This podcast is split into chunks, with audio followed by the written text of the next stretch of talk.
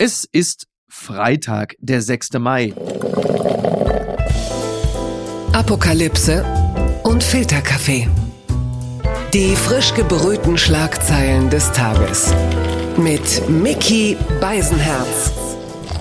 Einen wunderschönen Freitagmorgen und herzlich willkommen zu Apokalypse und Filterkaffee, das News Omelette. Und auch heute blicken wir ein wenig auf die Schlagzeilen und Meldungen des Tages. Was ist wichtig? Was ist von Gesprächswert? Worüber lohnt es sich zu reden? Natürlich, außer über den Geburtstag von Pari Terani, die gestern Geburtstag hatte, die ich an dieser Stelle ganz herzlich grüßen möchte. Aber begrüßen zum Gespräch möchte ich eine Frau. Sie ist Autorin, Dramatikerin, Bestseller-Autorin. Ich bin sehr happy, dass sie da ist. Sie schreibt relevante Bücher über Gesellschaft Gesellschaft und darüber werden wir heute natürlich auch reden. Hallo Sibylle Berg. Hallo, äh, hallo Mickey. Äh, Hast du kurz ja, überlegt? Ja, ich, nein, ich habe überlegt, machen wir, machen wir so öffentlich-rechtlich mit Siezen oder äh, nein, mit, nein, mit nein. Titeln, Doktortitel erwähnen? Du, ich habe letztens noch erlebt, wie äh, Jagoda Marinic und Corbinian Frenzel im Deutschlandfunk Kultur sich einen abgebrochen haben, zum offiziellen Sie überzugehen, während sie sich privat duzen. Das müssen wir an dieser Stelle gar nicht vorgaukeln. Wir können uns einfach direkt, so wie äh, propere Sozialdemokraten, direkt durchduzen. Naja, oder Schweizer, ne? Oder Schweizer, denn da lebst du ja schließlich. Äh, ich wiederum, mich hat es gerade nach äh, Nürnberg beruflich gezogen, Nemberg, wie man, glaube ich, sagt hier in der Gegend. Und äh, da hast du gesagt, du kennst dich in der Gegend aus. Ich habe einmal in meinem Leben vor 80 Jahren dort eine Lesung gehabt und da war so ein, ein wirrer Patient, ein, ein irgend so, so ein Mann flitzte da immer rum und äh, ich weiß nicht mehr, was er machte, oder? Und dann kam die Polizei und hat den Mann entfernt und dann äh, wurde mir später gesagt, dass äh, dieser Mann seine ganze kleine Wohnung voll mit Fotos von mir plakatiert hatte. Also wir kennen die Bilder ne, aus äh, so, und das ist für mich Nürnberg. Also viel Spaß dort heute. Es wird bestimmt gut. Es hat auch nette Menschen überall. ja, wir müssen der Transparenz halber sagen, dass wir uns heute am Donnerstagabend unterhalten, dass man das auch, dass man das richtig einordnen kann, aber das ist auch völlig okay. Äh, eine kurze Frage noch. Die Queen hat gerade angekündigt, dass sämtliche Gartenpartys und Stehempfänge für sie entfallen. Äh, wäre das auch was für Boris Johnson gewesen, das rechtzeitig zu entscheiden, anstatt äh, während des Lockdowns diese Gartenpartys zu entfallen? Wäre eine gute Entschuldigung gewesen eigentlich, oder? Eigentlich ja, aber ich finde, es geht eigentlich weiter und äh, jeder Mensch, der äh, irgendwie über Manieren verführt, äh, verfügt, verfüge, verführt, oh Gott. Also jeder Mensch, der über Manieren verfügt, äh, müsste eigentlich Erlasse erlassen, äh, die Gartenpartys verbieten. Gerade wenn es so irgendwie mit diesen Stöckelschuhen immer in diesen sumpfigen, morastischen Boden einsinken und dir dann so Remouladensoße übers Gesicht läuft. Als Queen ist das ein absolut unschicklicher Moment und ich glaube, sie lümmelt halt nicht in Lounge-Chair-Kissen rum, sondern die steht dann da. Ne? Gucken mal, wer da spricht. Irritation im Telefonat ausgeräumt. Zelensky lädt Steinmeier und Scholz in die Ukraine ein. Das berichtet der Tagesspiegel. Der Bundespräsident und der ukrainische Präsident haben am Donnerstag miteinander telefoniert. Sie vereinbarten, in engem Kontakt zu bleiben, heißt es. Jetzt ist Zelensky äh, Anfang 40, Steinmeier ist Mitte 60. Das ist so ein bisschen wie das, was man mit den eigenen Eltern vereinbart. Ne? Meinst du, die haben eine WhatsApp-Gruppe gegründet und chatten jetzt miteinander? Aber dem Frieden steht ja jetzt nichts mehr im Wege. Wenn Scholz und Steinmeier demnächst nach Kiew reisen, dann ist doch endlich diese, wie sagt man so schön, Causa Leberwurst erledigt. Eine Antwort, die ist irgendwie, dass, dass die wahrscheinlich so Quality Time mit Paartherapeuten jetzt machen, ne? wo irgendwie jeder, jeder so mal zu Wort kommt und einander zuhört und kommunizieren. Einfach. Gewaltfreie Sprache. Also das eine ist, ist irgendwie reden immer, immer gut, immer gut reden. Und wenn man das verabredet in einer, in einer Gruppe, ist da auch schön. Äh, das, das andere finde ich, ich äh, merke irgendwie, dass ich äh, mich wirklich jeder Meinung versuche zu enthalten, weil äh, zum einen sind Meinungen äh, drauf geschissen, das ist äh, Kommen und Gehen zum Frühstück, zum Abendbrot und äh, zum anderen, also mir, ich weiß nicht, wie, wie dir das ging, oder? Vor diesem Angriffskrieg, ähm, dass, dass nun jeder weiß und ein Experte geworden ist für alles Gebiete, Militärstrategie, äh, Politik, Diplomatie, alle Ja. wissen total Bescheid. Ich wusste, bis davor nicht, weil davor äh, hat, hat ein, ein ukrainischer Übersetzer sich gemeldet bei mir, der Crime übersetzt ins Ukrainische.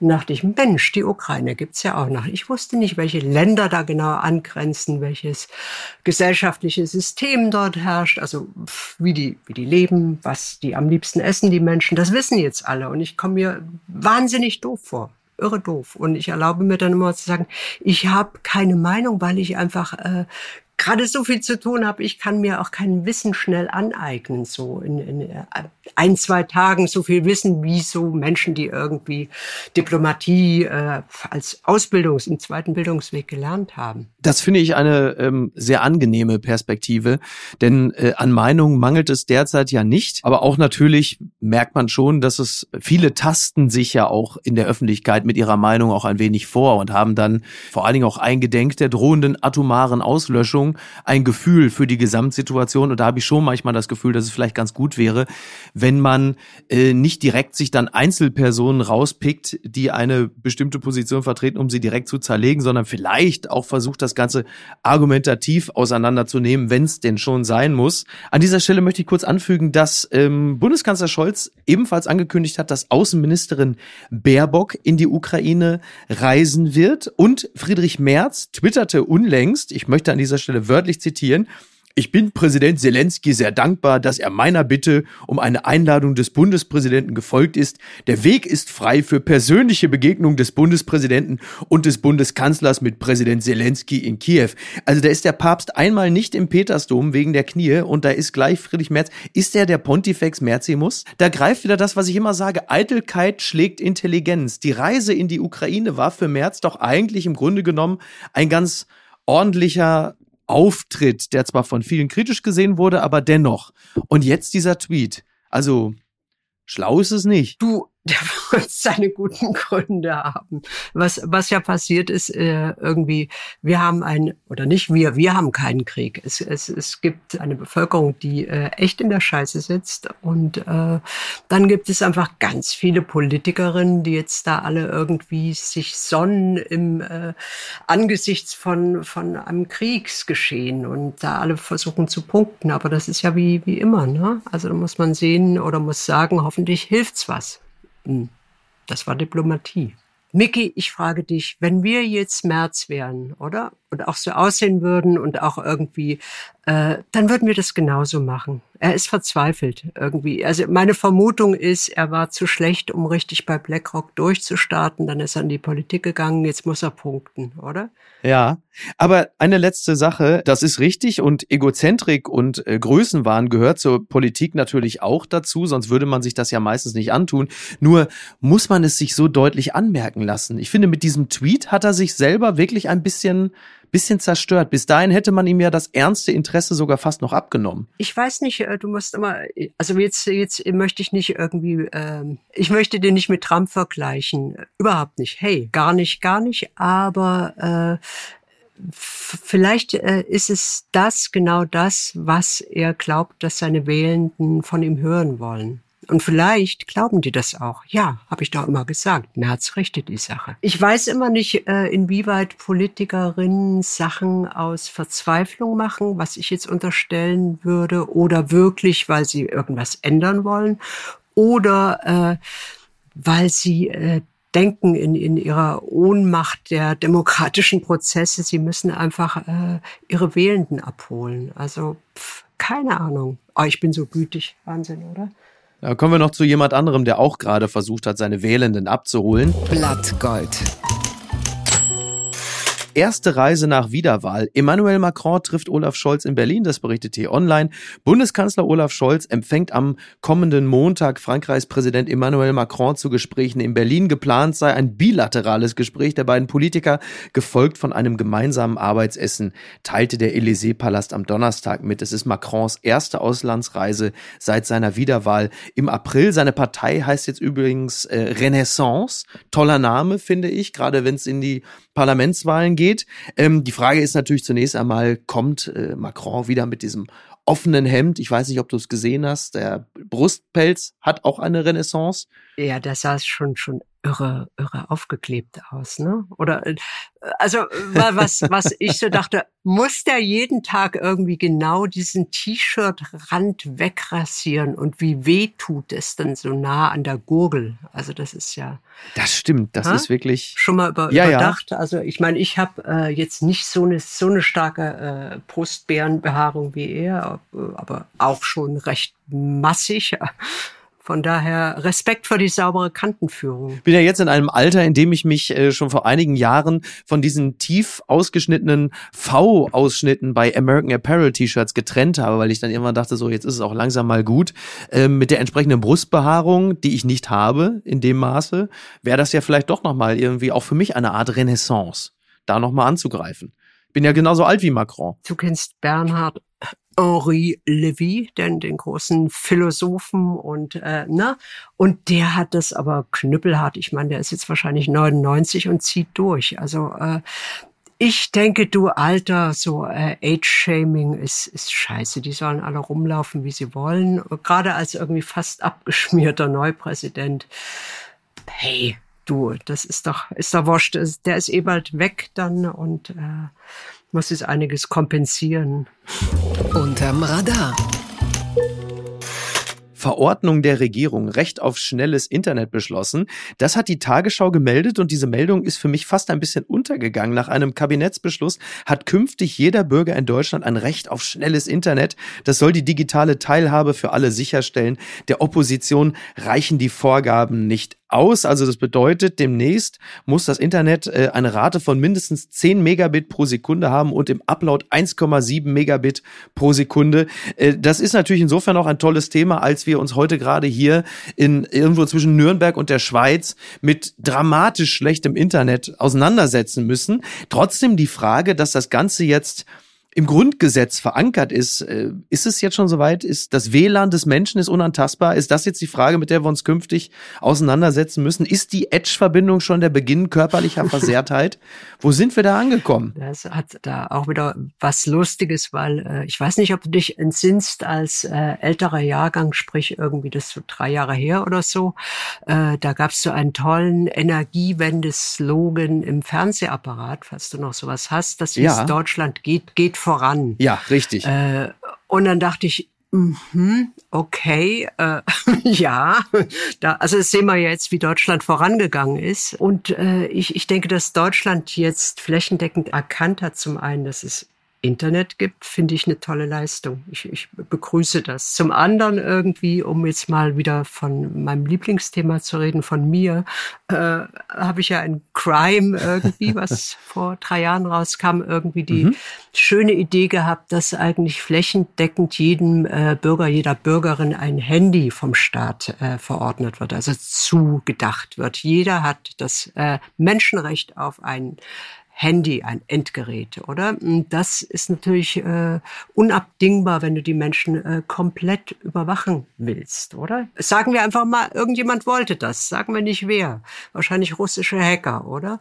Dann geht das ja nicht, dass irgendwie in Unna irgendwie äh, die Menschen völlig unterm Radar fliegen. Das geht nicht. Die könnten ja irgendwie äh, wilde Grillpartos mit Anarcho-T-Shirts dort abhalten. Aber ohne Queen, das haben wir jetzt festgestellt. Die kommt ja nicht. Die sagt also, Grillpartys sind nichts für mich mit meinen Stilettos. Grillpartys hat sich, glaube ich, nicht erwähnt. Also wenn da ein guter Stuhl bereit steht, die Anarchis irgendwie hübsch geputzt sind und es keine äh, tropfenden Soßen gibt, warum nicht? Warum nicht einfach aber, mal? Aber diese Diskussion, die da jetzt aufgemacht wird, also wenn das jetzt wirklich zu einer Art Grundrecht wird, denn so fühlt es sich ja an. Du hast ein Recht auf schnelles Internet. Also es gibt ja die Maslow'sche Bedürfnispyramide, die ist ja allen weitestgehend bekannt. Also am untersten Ende, am Sockel, physiologische Bedürfnisse, dann Sicherheitsbedürfnisse, soziale Bedürfnisse. Ganz oben erst die Selbstverwirklichung und die Transzendenz. Und wo ist dann jetzt stabiles WLAN dazu verorten? Und das auch in Vergleich zu den Krisen, die es gerade in der Welt gibt. Blicken wir in die Ukraine oder Jemen. Ist es eine obszöne Art des Bedürfnisses, was da gesetzlich verankert ist? Oder ist es in unserer westlichen Welt einfach also so nicht mehr wegzudenken, dass man sagt, ja, das ist äh, Also es kann jetzt nur noch von Elon Musk torpediert werden, der Twitter gekauft hat. Irgendwie gibt es nicht auch ein Grundrecht auf Arbeit und Wohnen und gab es nicht mal irgendwie so ein, ein Menschenrecht auf Privatheit? Äh, und das ist ja irgendwie, das ist mein Lieblingsthema. Ne? Und natürlich irgendwie äh, ist es ja so, dass immer mehr Zeug auch teilweise komplett sinnlos, außer für die, die dann die entsprechenden Dienste herstellen, äh, digitalisiert wird. Wir digitalisieren alles und du kannst ja wirklich in absehbarer Zeit ohne ein, ein Endgerät äh, nicht mehr funktionieren. Du kannst dann nicht mehr irgendwie ein Ticket kaufen oder dich in irgendein Bürgeramt. Das haben wir ja beim Impfnachweis auch gemerkt, ne? Also gerade eben ganz aktuelles Thema. Also mit einem papierenden Impfpass hast du schon schwer gehabt mitunter. War schwierig, da konnten sie immer so die gedrückten, durchgedrückten Ränder nicht richtig lesen. Aber das ging gerade noch, oder? Aber ich meine, guck dir wirklich an, wie viel äh, ohne Endgerät bald nicht mehr geht. Ich habe jetzt äh, hier eine Bank um die Ecke und nicht, dass ich jetzt äh, so, so äh, kulturpessimistisch irgendwie meine Einzahlzettelchen irgendwas zur Bank brächte. Ich bin da einfach nur hin und die sagten mir, wir sind eine bargeldlose Filiale. Und dann dachte ich, hey, what the fuck, was macht denn eigentlich eine Bank ohne Geld? Was, was ist denn euer Business? Was ist denn das äh, Kerngeschäft so? Langes Gelaber, kurzer Sinn, ist, äh, du kannst einfach irgendwann in absehbarer Zeit nicht mehr die Arbeit, die an dich ausgelagert wird von Ämtern und Diensten und so, die musst du jetzt alles selber leisten ohne Bezahlung und das kannst du bald ohne, ohne Netzanschluss nicht mehr tun. Deswegen, äh, es ist nicht ein äh, Grundrecht, es ist ein Grundrecht der äh, Politik, dass irgendwie alles so schön die Arbeit anderer erledigen mit ihrem scheiß Internet. Dann bleiben wir doch gleich mal bei dem scheiß Internet in gewisser Hinsicht. Ganz weit vorne. Ich zitiere nur die FAZ, denn die schreibt, Abfuck für alle. So überschreiben sie einen kleinen Abriss über dein Buch RCE, das jetzt gerade eben rausgekommen ist. Übrigens vielen Dank, dass du es mir geschickt hast. Also es ist erstmal finde ich äh, ästhetisch schon mal sehr schön, wie alle deine Bücher. Aber es ist auch sind wie viele Seiten sind es? 600? Sind es 600 Seiten? Wollen wir, wollen wir das sagen, um um jetzt die Hörerin irgendwie zu verblasen? Wir haben ein sehr lesefreudiges äh, Publikum. Die schätzen sowas sehr. Also die die verschreckt man nicht mit 600 Seiten. Die sagen höchstens, oh, da war es aber faul. Das hätten auch 1000 sein okay, dürfen. Okay, es sind 700. Äh, davon sind aber 30 äh, ein Glossar, wo ich äh, so so Tech-Sachen erkläre, weil wenn ich was äh, mag, dann ist es Sachen erklären. Und diese Welt, äh, über die du da schreibst, die du entworfen hast, da spricht man, glaube ich, im Allgemeinen über eine Dystopie und phasenweise weiß man auch gar nicht mehr genau, was ist jetzt Wirklichkeit, was ist jetzt Fiktion. Also ich versuche den Inhalt mal so zusammenzuraffen. Die Regierungen haben die Infrastruktur, das Gesundheitssystem, sogar die Polizei privatisiert. Der größte Teil der Bevölkerung ist verarmt, arbeitslos und zieht sich zurück. Nur die Computerbranche beschäftigt noch Leute. Keiner macht mehr Urlaub. Das eingeführte Grundeinkommen ist ein Witz. Ein Punktesystem für ökologisches Verhalten verteilt warmes Wasser und Energie. Nanobots untersuchen und reparieren den menschlichen Körper für die, die es sich leisten können. Die Menschen tragen in jedem Alter Windeln, Betten teilen sie sich in Schichten im Work, Sleep, Place. Das klingt fürchterlich, ist aber, wenn man sich zum Beispiel mal die Arbeitsbedingungen von Amazon-Mitarbeitern anguckt, ja gar nicht mehr so weit von der Realität entfernt. Trotzdem äh, jetzt mal die Frage, sind wir äh, alle nur noch Marionetten und unsere Fäden sind Glasfaserkabel um, oder? Ja, ich weiß nicht, wer das, wer das zusammengefasst hat. Es, es stimmt auch alles so nicht. Also äh, das. Das war der NDR. In diesem Fall habe ich den NDR ah, ja. zitiert. Also okay, die müssen ja auch immer Geld verdienen. Vollen Respekt für euch und müssen dann solche äh, fetten Bücher überfliegen, wo sie wahrscheinlich zehn Stück davon auf dem Tisch haben. Also das, das ist so nicht. Das, äh, darum geht das Buch nicht. Das erste Buch, äh, also es wird eine Trilogie. Das ist jetzt der zweite Teil. Der erste Teil war Crime Brainfuck und der spielte eigentlich fast ausschließlich stellvertretend für die westliche Welt in äh, England. Und da ging es eigentlich so um die Auswirkungen, um die ganz plastischen, praktischen Auswirkungen von Überwachungstechnik, äh, Digitalisierung und zugleich dieses äh, Arm-Reich-Gefälle, die es alles gab, als ich das geschrieben habe. Manche Sachen noch in der Beta-Version, da war aber nichts mit Nano-Sachen, sondern wirklich so, äh, was ich, was ich in äh, Monaten äh, in England rausgefunden habe. Also wie große Teile der Bevölkerung, die es eben wirklich nicht mehr braucht. Man äh, weiß das hier, der Norden von England, wo irgendwie kaum einer hinfährt. Die braucht es einfach nicht mehr. Die brauchte es mal bis Thatcher, dann wurden die äh, dort irgendwie einzementiert und können jetzt aufs Aussterben warten. Und äh, so das Buch handelte eben von, von einer Gruppe Jugendlicher, die darauf keine Lust mehr hatte, auf äh, Dahinsiechen in ihren, in ihren Gegenden dort und als einzige Hoffnung ein bisschen Crime-Musik zu hören.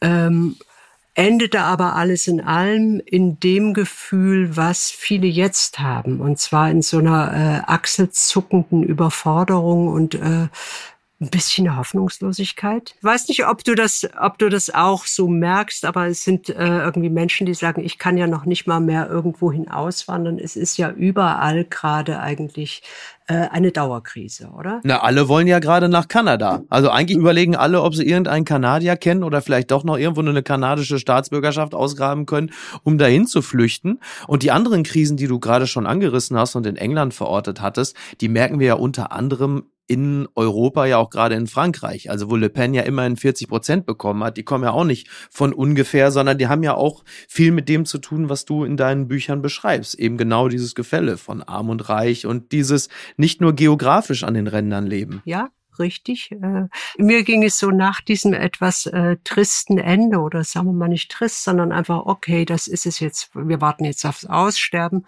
Als ich das so schrieb, dachte ich irgendwie, ich äh, will das so nicht stehen lassen, das, weil das ist meine Verfassung gerade, ich habe da keinen Bock drauf. Und da entstand dann äh, der Gedanke, ich mache jetzt eine Fortsetzung, oder? Und so wie man es in Serien macht mit einem ordentlichen Spin-off, wurden dann so eine Gruppe von Hackern, die als Nebenfiguren auftauchten, irgendwie wurden zu Haupthandelnden, äh, die genau in dem sitzen, in dem eigentlich, ich würde mal großkotzig sagen, die Welt sich gerade befindet. Ne? Also von, von den Klimakatastrophen, äh, angefangen zu der Katastrophe, dass irgendwie Bevölkerungen auseinandersplitten, keiner mehr irgendwie weiß, was sind eigentlich äh, Diskussionen, äh, Austausch, Debatten. Äh, das gehörte mal zu demokratischen Prozessen und zwar nicht ja. nur zu denen, sondern auch zur Wissenschaft, die ja auch irgendwie mal eine These hindallert. Ja. Und dann kommt jemand mit einer Gegenthese und so entwickelt sich irgendwie die Welt weiter, oder? Das ist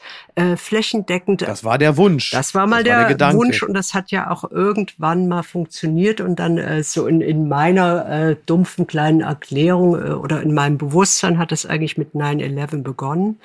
Auf einmal gab es einen neuen Feind, Hurra ein Feind. Es ist eine äh, Religionsgemeinschaft. Super, die hassen wir jetzt alle, die sind schuld. Und dann gab es permanent Terror und da fing es an, eigentlich äh, für mein Gefühl auseinanderzudriften, dass Menschen sich nicht mehr unterhielten oder austauschen, sondern begonnen haben, sich anzuschreien was, glaube ich, auch mit diesem Aufmerksamkeitsschwund durch den Segen des Internets zu tun hast. Äh, also wenn du pausenlos irgendwelche Alert-Buttons hast und Chat-Nachrichten und dein Feed pflegen musst und dann irgendwie noch paar Bilder schießen musst, dann verlernst du einfach irgendwas mal in Ruhe zu Ende zu denken. Und das ist das irgendwie. Naja, und so eine Anklagungspopularität ist ja auch etwas, was heutzutage sehr gut kommt, ne? Ich glaube, das ist so die Verzweiflung, dass, dass äh, einfach uns allen das Hirn schwimmt und wir merken, irgendwas läuft, läuft schief. Äh, also das häuft sich ja. Also so von diesem äh, alten Standard irgendwie Kapitalismus äh, kennt nur Krise oder Wachstum. Äh, haben jetzt doch viele begriffen, dass mit dem Wachstum ist jetzt mal fertig. Also äh, das geht nicht weiter, wenn wir nicht irgendwie jetzt äh, diesen Ast, auf dem wir hocken, durchsägen, was Kapitalismus macht, weil die waren eine Zeit lang gut und äh, es ging allen ein bisschen besser und jetzt fängt es an, rapide bergab zu gehen, eben mit irgendwie. Ganz kurze Frage, denn ähm, dieses Buch, ähm, wir haben leider viel zu wenig Zeit, um dieses Buch zu besprechen, merke ich gerade, aber trotzdem, dieses Buch ist ja nun auch durchaus, sage ich mal ganz vorsichtig, internetkritisch, ne, was die Internetriesen angeht beispielsweise. Aber ist ist denn das, was wir jetzt gerade erleben? Also beispielsweise ein Elon Musk, der der Ukraine seine Starlink-Satelliten zur Verfügung stellt und auch soziale Netzwerke, Insta-Stories, Tweets, die dazu führen, dass die Solidarität mit der Ukraine, dass die Emotionalisierung, die positive für die ukrainische Sache hochgehalten wird. Ist das nicht auch ein, ich wähle jetzt mal dieses Wort, auch ein Triumph, ein Segen des Internets? Den man gar nicht für möglich gehalten hätte, vielleicht auch zu dem Zeitpunkt, als du dein Buch geschrieben hattest? Du, ich möchte überhaupt nicht von irgendeinem Segen äh, reden, den, den das Internet garantiert hat. Äh, es hat aber, glaube ich, fast mehr Nachteile, weil Elon Musk rettet die Welt nicht. Elon Musk tut irgendwie, was Kapitalisten tun. Der ist äh, darauf bedacht, sein Kapital zu vermehren. Äh, ich würde mal ganz steile das gelingt These, mir auch ganz gut. Das gelingt ihm ziemlich prächtig und äh, was, was du gerade neben dem positiven Aspekt der Solidarisierung ansprichst, ist es aber auch wieder so, äh, dass man weiß, irgendwelche äh, Nachfragen zu, zu irgendwas, was jetzt äh, mit Waffenlieferungen zu tun hat? Oder ist den Krieg wirklich geil? Und äh, das dann bist du sofort äh, wieder aus dem äh, Diskurs ausgeschlossen von einer einer Seite, oder? Und es, also ich glaube, es zerstört die Köpfe viel mehr gerade, als es was bringt. Und das glaube ich äh, eben das, äh, warte mal, jetzt finde ich wieder einen eleganten Bogen. Äh, äh, darum geht es im Buch. Also, dass ich mich dann fragte irgendwie, wie kann man jetzt die Welt retten. Wie geht das überhaupt noch? Also äh, wir haben tausend ja. Brandherde. Ja. Äh, Menschen schnallen sich irgendwie auf Bäume, irgendwie im Hambacher Forst, werden runtergepflückt, kommen zu Tod. Äh,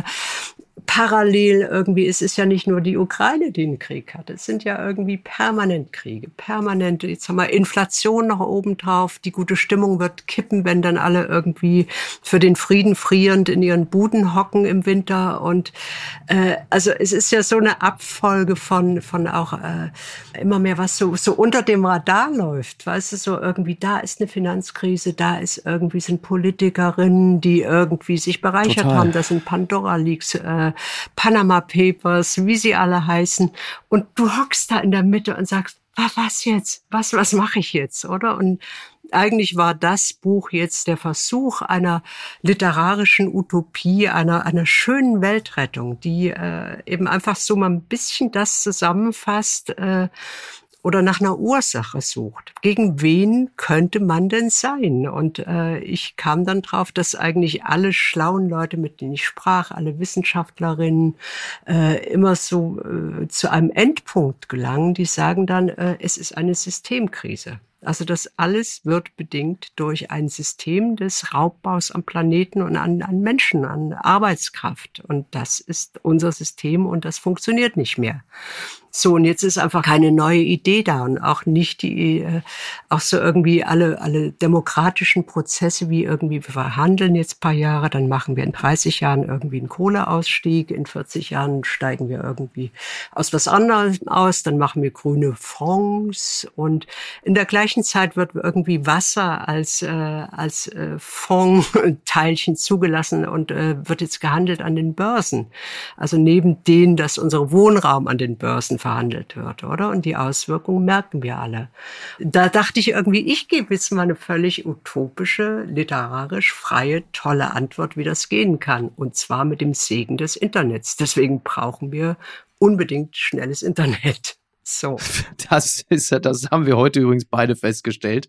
Wir kommen äh, zum Schluss, denn die Zeit rennt uns leider wirklich komplett weg und ich bedauere das sehr. Ich klinge schon wie Markus Lanz, wenn ich jetzt sage, du musst mir versprechen, unbedingt nochmal wiederzukommen. Ich habe dich zugelabert ähm, jetzt. Oh Mann, weil ich. Ich habe ja auch darum gebeten, äh, zum Schluss, weil wir eh schon so im, im dystopischen Bereich sind und eine alternative Gesellschaft entwerfen, komme ich noch hierzu. Was ist denn da schiefgelaufen?